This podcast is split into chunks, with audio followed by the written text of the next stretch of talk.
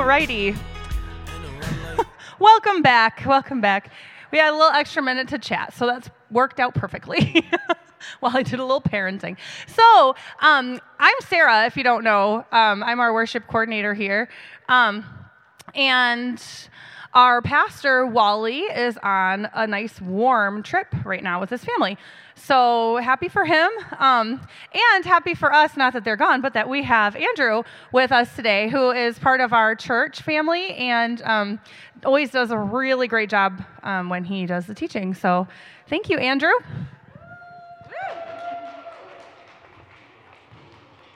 Good morning. I want to be the first to say Happy New Year to everyone. Um, and interestingly, uh, Sarah put our slides together, so she kind of got a little idea of what I was going to be talking about today. But I do want to let you know everything that we sang today in worship and things that people encouraged us with as we gathered are directly from my notes. So uh, obviously, God is at work with, with what we have to learn for today. Um, so, like she said, I'm Andrew Kiste. Um, and so I want to tell you a little story. I like to kind of introduce what our topic is by telling a little story. So whenever Andrea and I we go shopping in different stores um, that sell home goods or tchotchkes, um, I often see a lot of different signs um, that have kind of heartwarming uh, sayings in them. Um, and so we're going to actually look at some of those, but they always make me chuckle because while they're meant to be encouraging or heartwarming, they often uh, kind of have lost their meaning because we see them so often. Um, we see them on kitchen t- hand towels, signs that you might put on your wall or on your bookshelves. Um, maybe this is something that people post on Facebook all the time, um, and, and you probably have seen these in the homes of your, your aunts, your grandmothers, your mother, or maybe you've even got some of these signs as well. Um, so, our first sign um, is probably the one that we see the most, right? Live, laugh, love. Um, this is probably the most common that we see, and it's become a, a, little bit of an inside joke to today's youth, right? You've got people who are unkind to each other, and in response, somebody might say, Well, live, laugh, love. Um, and so, while its origin in the 1904 poem Success by Bessie Anderson Stanley is probably got a lot more depth and meaning to it, um, this phrase has become so prevalent in shelves, uh, especially in stores like Target and TJ Maxx and Hobby Lobby, um, that it kind of makes you wonder what, what does this actually mean? Um, our next sign, um, I'm going to go ahead and, and, confess we have this one in our playroom at home. Um, but it says, Please excuse the mess. My children are making memories. Um, so, you know, I, I read this and I wonder okay, is it meant to be tongue in cheek? Or is it actually like an excuse for yourself to feel better about the fact that your house might be a mess? Um, I won't let you know why we have this sign. um, of course, Andrew has to squeeze in a Disney reference, uh, but I, this one I kind of enjoy. So it says, In this house, we love each other to infinity and beyond because Ohana means family and no one gets left behind or forgotten. So we just keep swimming or just let it go. Adventure is out there, so Hakuna Matata. We know that we aren't practically perfect in every way. We are never too old to wish upon a star. All it takes is faith, trust, and a little pixie dust, and we will live happily ever after, because a dream is a wish your heart makes. While this sign is cute, especially for a Disney family, uh, life isn't always a Disney fairy tale with a happy ending. Uh, this one feels especially cringy for me. Uh, yesterday is history, tomorrow is a mystery, today is a gift, and that's why it's called the present. Um, while the sentiment is somewhat nauseating, the message is absolutely right. Uh, we need to realize that the past is in the past, the future is unknown, and thus nothing truly to worry about. Instead, we do need to recognize that today is a gift. Um, I feel like this, the message behind this sign is especially important for this time of year that we're currently in and the time of year that we're exiting and moving into with the new year. Um, because it tend, this time of year tends to be very sentimental or nostalgic for many of us. Uh, believe it or not, this feel good proverb is actually rooted in the beliefs of the church. But before we go there, I'd like for us to pray. Jesus, thank you for today. Thank you for the snow and for a new day. Uh, I trust that everybody that is here is here for a reason because you wanted them to be here. And so I pray that you would give us eyes to see and ears to hear what the Spirit is saying today. And we pray these things in your name. Amen. All right, so this is the Duomo di Milano, uh, a cathedral in Milan, Italy. Construction on this cathedral began in 1386, and it took 600 years for the construction to be completed. Um, when parishioners enter this cathedral, they pass through uh, one of three doors, above which each has its own inscription. On the right hand door, there is a wreath, and below that wreath is carved the phrase, All that pleases is for a moment. On the left hand door is a cross, beneath which there's an inscription that says, All that troubles is but for a moment. And over the main entrance are the words, Nothing is important save that which is eternal. What a powerful message for us to contemplate as we enter the presence of God. It challenges us to be introspective about being at peace with the past, giving the present over to God, and looking forward to the future with expectation. So, as we end a calendar year, this idea of reflection and retrospection is something that we as a culture, at least in America, we tend to do. Uh, People magazine and Time magazine issue special year in review copies, while television programs like The Today Show, Good Morning America, and the ABC Nightly News usually show a montage of major news stories from the past year or people that we lost too soon. Uh, the new year can also bring feelings of anxiety and uncertainty. So, with the turning of the new millennium on January the, or December the 31st of 1999, warnings were issued that computers would be unable to turn their internal clocks to a new century, uh, resulting in the failure of all technology and the end of civilization as we know it. Uh, I used to be a high school history teacher, and when I would tell my students this story of, of Y2K, they would look at me like we were crazy. Um, but as I sat in the living room of my aunt on that evening, uh, waiting for midnight to come and all of the TVs and the lights to stop working, you know, we were very surprised to see that everything continued exactly the way that it was. Uh, less than a month after the attack on Pearl Harbor, Americans found themselves more focused on enlistment and rationing rather than celebrating the new year. While in the days following 9 11, Americans were living in a place of simultaneous fear, unity, and patriotism. And nearly a year after the start of the COVID 19 pandemic, the stay at home orders, the masking mandates, and the fear of viral transmission kept Americans at home and celebrating the new year in groups of smaller than 10 people. This anxiety and disappointment when it comes to the new year even trickles into our individual lives. Even when the, pres- uh, the previous year was relatively peaceful and normal and happy. Americans make a tradition of establishing New Year's resolutions at the start of the new year, whether it's to lose weight, to spend less money, get more sleep, or to stop procrastinating. In fact, so many gyms have new memberships that are established within that week surrounding New Year that they actually make enough money to fund their entire operating expenses for the following calendar year. Uh, but Forbes Health and OnePoll conducted a survey recently that showed that the average American only upholds their New Year's resolution for 3.74 months before giving up, going back into their routine of gluttony, sloth, staying up too late, and ironically, procrastination.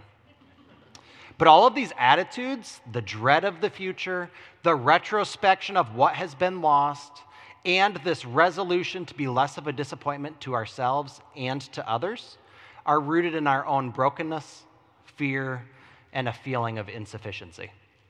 But this is not how God created us. So, 2 Timothy 1 7 says, For God has not given us a spirit of fear. Other translations use the word timidity, but of power and sound mind. 1 John 4:18 supports this verse uh, by saying there is no fear in love, but perfect love casts out all fear. So if we're truly in Christ, how can we fear? Fear is the opposite of faith, and we're caused or we're, we're charged to live a life of faith over fear. Uh, Jesus recognized, however, our imperfection and addressed this very real idea of fear and worry in our lives in his Sermon on the Mount. So in Matthew 6, 25 through 34, Jesus says, Therefore I tell you, do not worry about your life, what you will eat or drink, or about your body, what you will wear. Is not life more than food and the body more than clothes? Look at the birds of the air. They do not sow or reap or store away in barns, and yet your heavenly Father feeds them. Are they not much more valuable than they? Can any of you, by worrying, add a single hour to your life? And why do you worry about your clothes? Next slide, please. See how the flowers of the field grow. They do not labor or spin. Yet I tell you that not even Solomon in all his splendor was dressed like one of these. If that is how God clothes the grass of the field, which is here today and tomorrow is thrown into the fire, he will not much more will he not much more clothe you, you of little faith. Next slide. So do not worry, saying, What shall we eat, or what shall we drink, or what shall we wear? For the pagans run after these things, and your heavenly Father knows that you need them.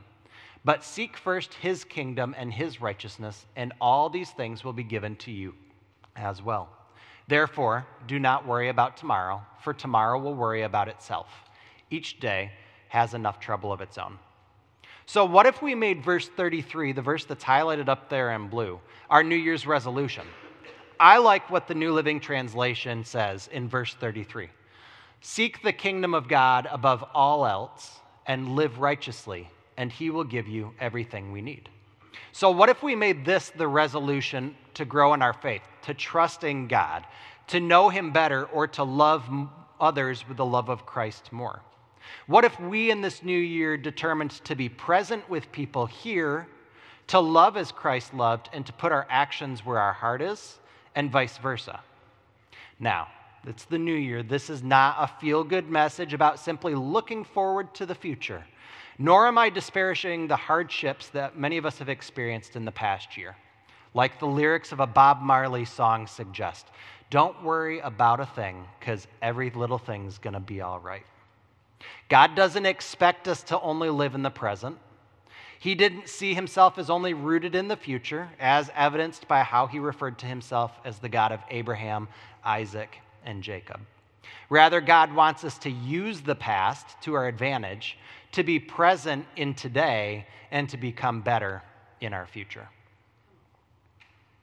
So, after, as an example, after demonstrating his expertise at driving backwards, the 21st century American philosopher Tow Mater explained to his friend Lightning McQueen, I can only know where I'm going when I know where I've been.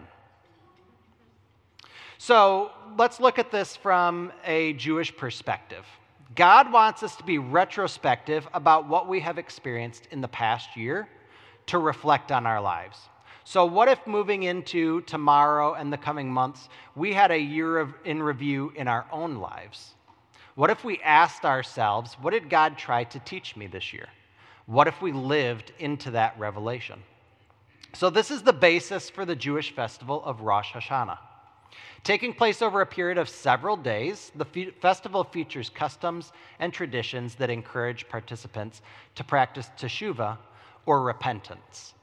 On both an individual and a collective basis, the Jewish community, both ancient and modern, consider their actions of the previous year, looking for ways to improve themselves, their community, and the world as a whole. One of the more fascinating practices for Rosh Hashanah to me is the practice of tashlik, a ceremony where participants throw breadcrumbs into a moving body of water. And that symbolizes them giving their sins over to God in the, the metaphor of God casting our sins into the sea and being covered so that he remembers them no more. Rosh Hashanah then concludes with Yom Kippur, when the shofar, a ram's horn, is blown like a trumpet. And this encourages the faithful participants to turn inward into a spirit of repentance, reconciliation, and purification before God. So, to summarize, this entire festival of Rosh Hashanah and Yom Kippur is a period of reflecting on the past recognizing where God has been in the joys and sorrows of that year, and then renewing your commitment to be made right with God and others in the year to come. So while these holidays are ancient and practiced by those who are living under the old covenant, those of us who live under the new covenant as Christians can take these ideas and apply them to our lives as well. God is a God of new beginnings. So we should learn from our past and then lean into the future that God has for us. We need to live into expectation.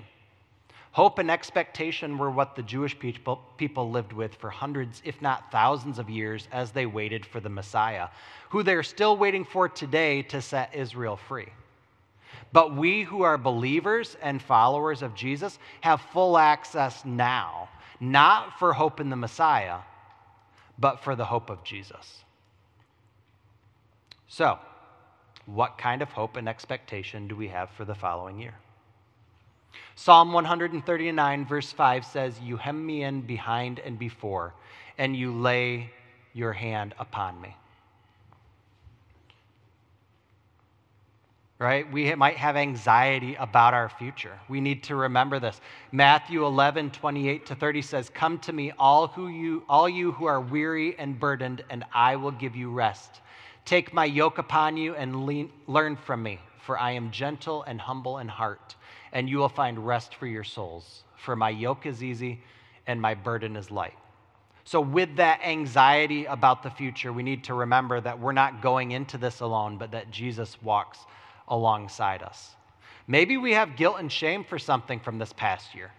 We need to remember, like that practice of Tashlich, that God has removed our sins and remembers them no more. Psalm 103, verse 12 As far as the east is from the west, so far has He removed our transgressions from us. So, as a God of new beginnings, we can become a people of new beginnings. Maybe you found yourself a lukewarm believer this past year. Luckily, there's no condemnation for those who are in Christ Jesus. In the modern day church, we have a tendency to live a life where Sunday is the Lord's day and the other six days are the world's days. I would challenge you in this new year to stop living a segmented life, but rather live a fully integrated life for God by being present with Him and having hope for your future. In fact, God has a lot to say about this idea of living a segmented life. So we're going to look at a verse in Deuteronomy. Did anybody spend their Bible study time this week in Deuteronomy? We tend not to read this, but it's very important. So in Deuteronomy, God made this idea of being fully present with God in all aspects of life very clear to the Jewish people. Deuteronomy chapter 6, verses 5 through 9 says, Love the Lord your God with all your heart, and with all your soul, and with all your strength. These commandments that I give you today are to be on your hearts. Impress them on your children. Talk about them when you sit at home and when you walk along the road, when you lie down and when you get up. Tie them as symbols on your heads and bind them on your foreheads.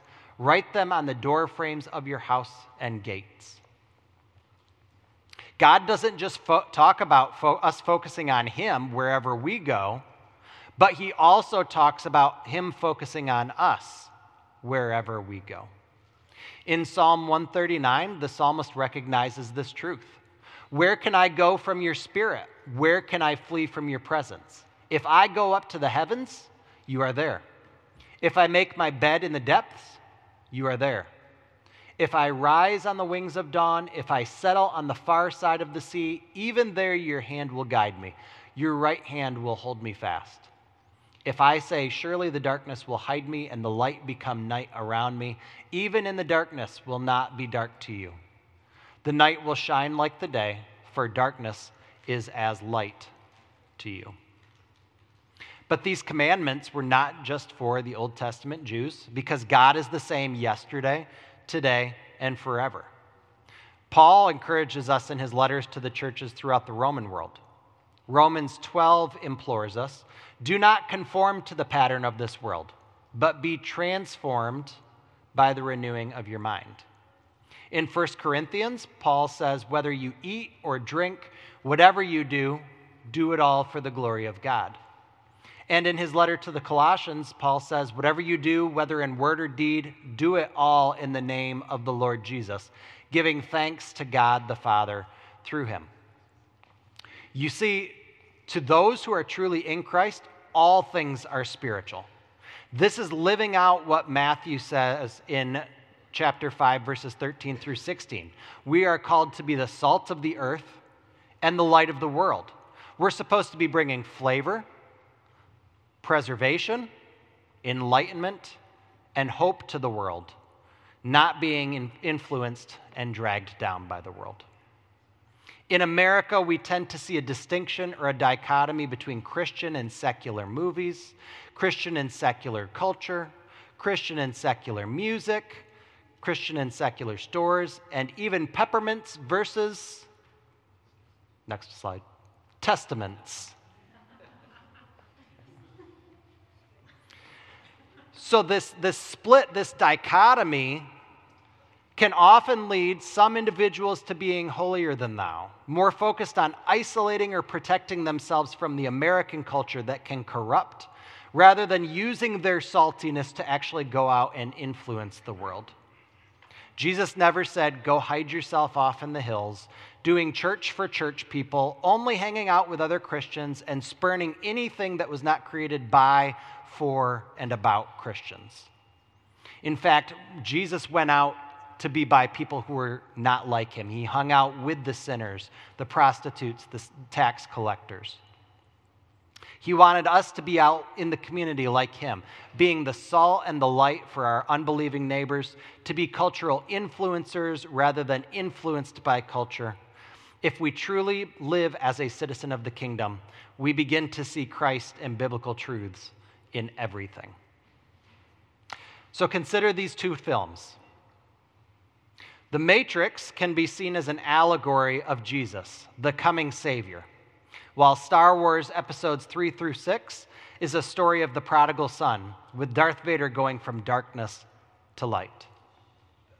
Our world is hungry for the love of Christ. I see it every day in my ministering to middle school students at Thornapple Kellogg Middle School. Our lives are meant to be a fragrance. They add flavor to the world around us and they bring light to the darkness. Perhaps this is why some of the most popular musicians in America today span that gap between Christian and secular music. They th- sing about things that resonate with the soul, whether Christians or non believers. Many of these are household names bands like Switchfoot, Lauren Daigle, U2, Need to Breathe, and Underoath. None of us are famous musicians who reach millions of people. So, what does it look like to reflect on our past, to live in expectation and hope for the future, and to be present in our today by living a life fully integrated for God? So, consider the story of Eric Liddell. He was born in 1902 to Christian missionaries who served in northern China. Throughout his grade school years, Liddell showed athletic ability, excelling both in cricket and rugby. As a college student, he decided to become a runner.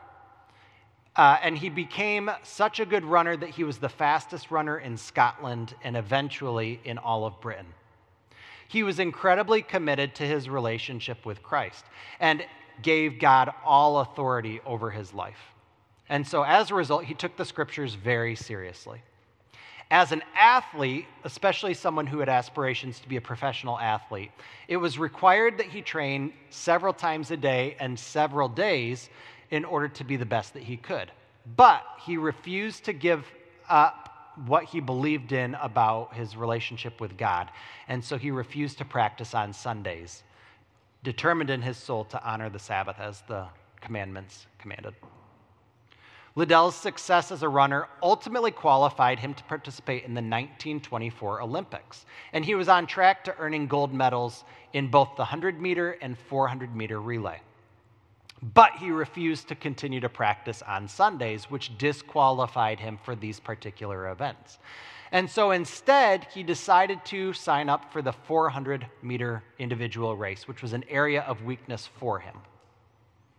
He surprised spectators and himself when, during the finals races for the Paris Olympics, he went on to break a number of records and won the gold medal for the 400 meter race. When he was interviewed about his win, Liddell explained, God made me fast, and when I run, I feel his pleasure. It has been a wonderful experience to compete in the Olympic Games and to bring home a gold medal. But since I have been a young lad, I have had my eyes on a different prize. You see, each one of us is in a greater race than any I have run in Paris, and this race ends when God gives out the medals. We need to take inspiration for people, from people like Eric Liddell. As we come upon a new year, we need to ask ourselves who is my true self that God has created me to be? And do I want that true self to be my segmented life with my one day versus six days, or do I want that self to be who I am all seven days of the week? Am I willing to let my past go, my traditions, my habits, my hangups, burdens, and fetters, to embrace all that God has for me this year and beyond? Am I content to live a lukewarm life and continue to have lukewarm results? As we consider these questions and what it will cost us, no matter what we decide, we need to keep in mind the words of another great 20th century philosopher, the great Jedi Master Yoda Do or do not, there is no try. So, as we count down tonight to 2024, let's not count down out of ritual or tradition, or even of a sense of fear or dread of what is to come. Rather, let's count down in the joy and expectation of the good things that God has planned for us this upcoming year. And the ways that we will partner with Him in living life to the full for Him every day and everywhere we go. Let's pray.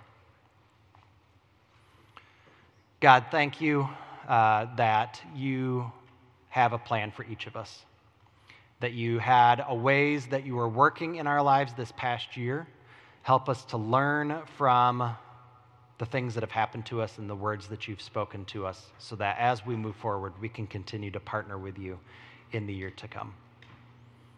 Help us to have the courage and the bravery to trust you in the days and the months that are coming in 2024. In your name we pray. Amen. Mm.